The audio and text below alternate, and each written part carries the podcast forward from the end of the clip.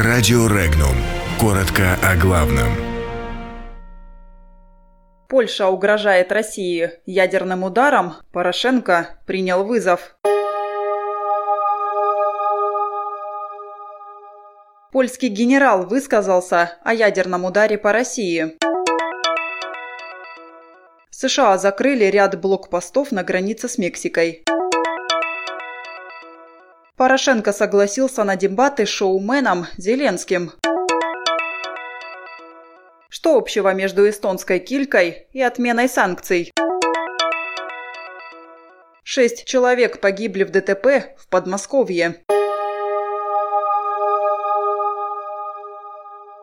Ядерный удар по территории России будет нанесен вооруженными силами стран НАТО в том случае, если начнется война заявил польский генерал Вальдемар Скшипчак. По его словам, подобное развитие событий уже просчитывалось командованием Североатлантического блока. В случае начала боевых действий США рассчитывали остановить Красную армию на территории Польши, использовав ядерное оружие. От этих планов не отказались и по сей день, так как в битве против российской военной машины ни одна армия в Европе не имела бы никакого шанса.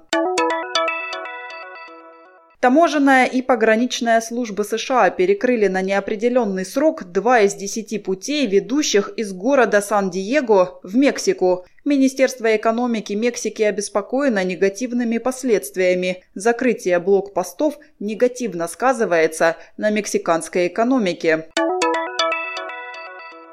Согласие на участие в дебатах на стадионе Олимпийский с кандидатом в президенты Украины Владимиром Зеленским выразил глава Украины Петр Порошенко через Твиттер. Украинский президент написал, что они должны по закону проводиться на базе общественного телевидения с трансляцией по всем телеканалам для десятков миллионов людей. Напомним, сначала Порошенко отказался проводить дебаты на условиях оппонента.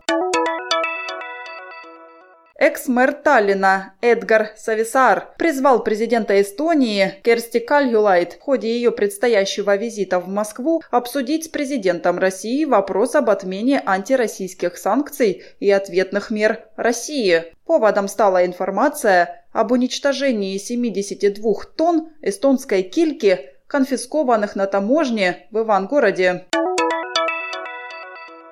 Подмосковье в ДТП на трассе М4 Дон погибли шесть человек. Четверо мужчин и две женщины. Еще два человека пострадали, в том числе восьмилетняя девочка. Ее с тяжелыми травмами доставили в Центральную районную больницу Домодедово. Подробности читайте на сайте Regnum.ru.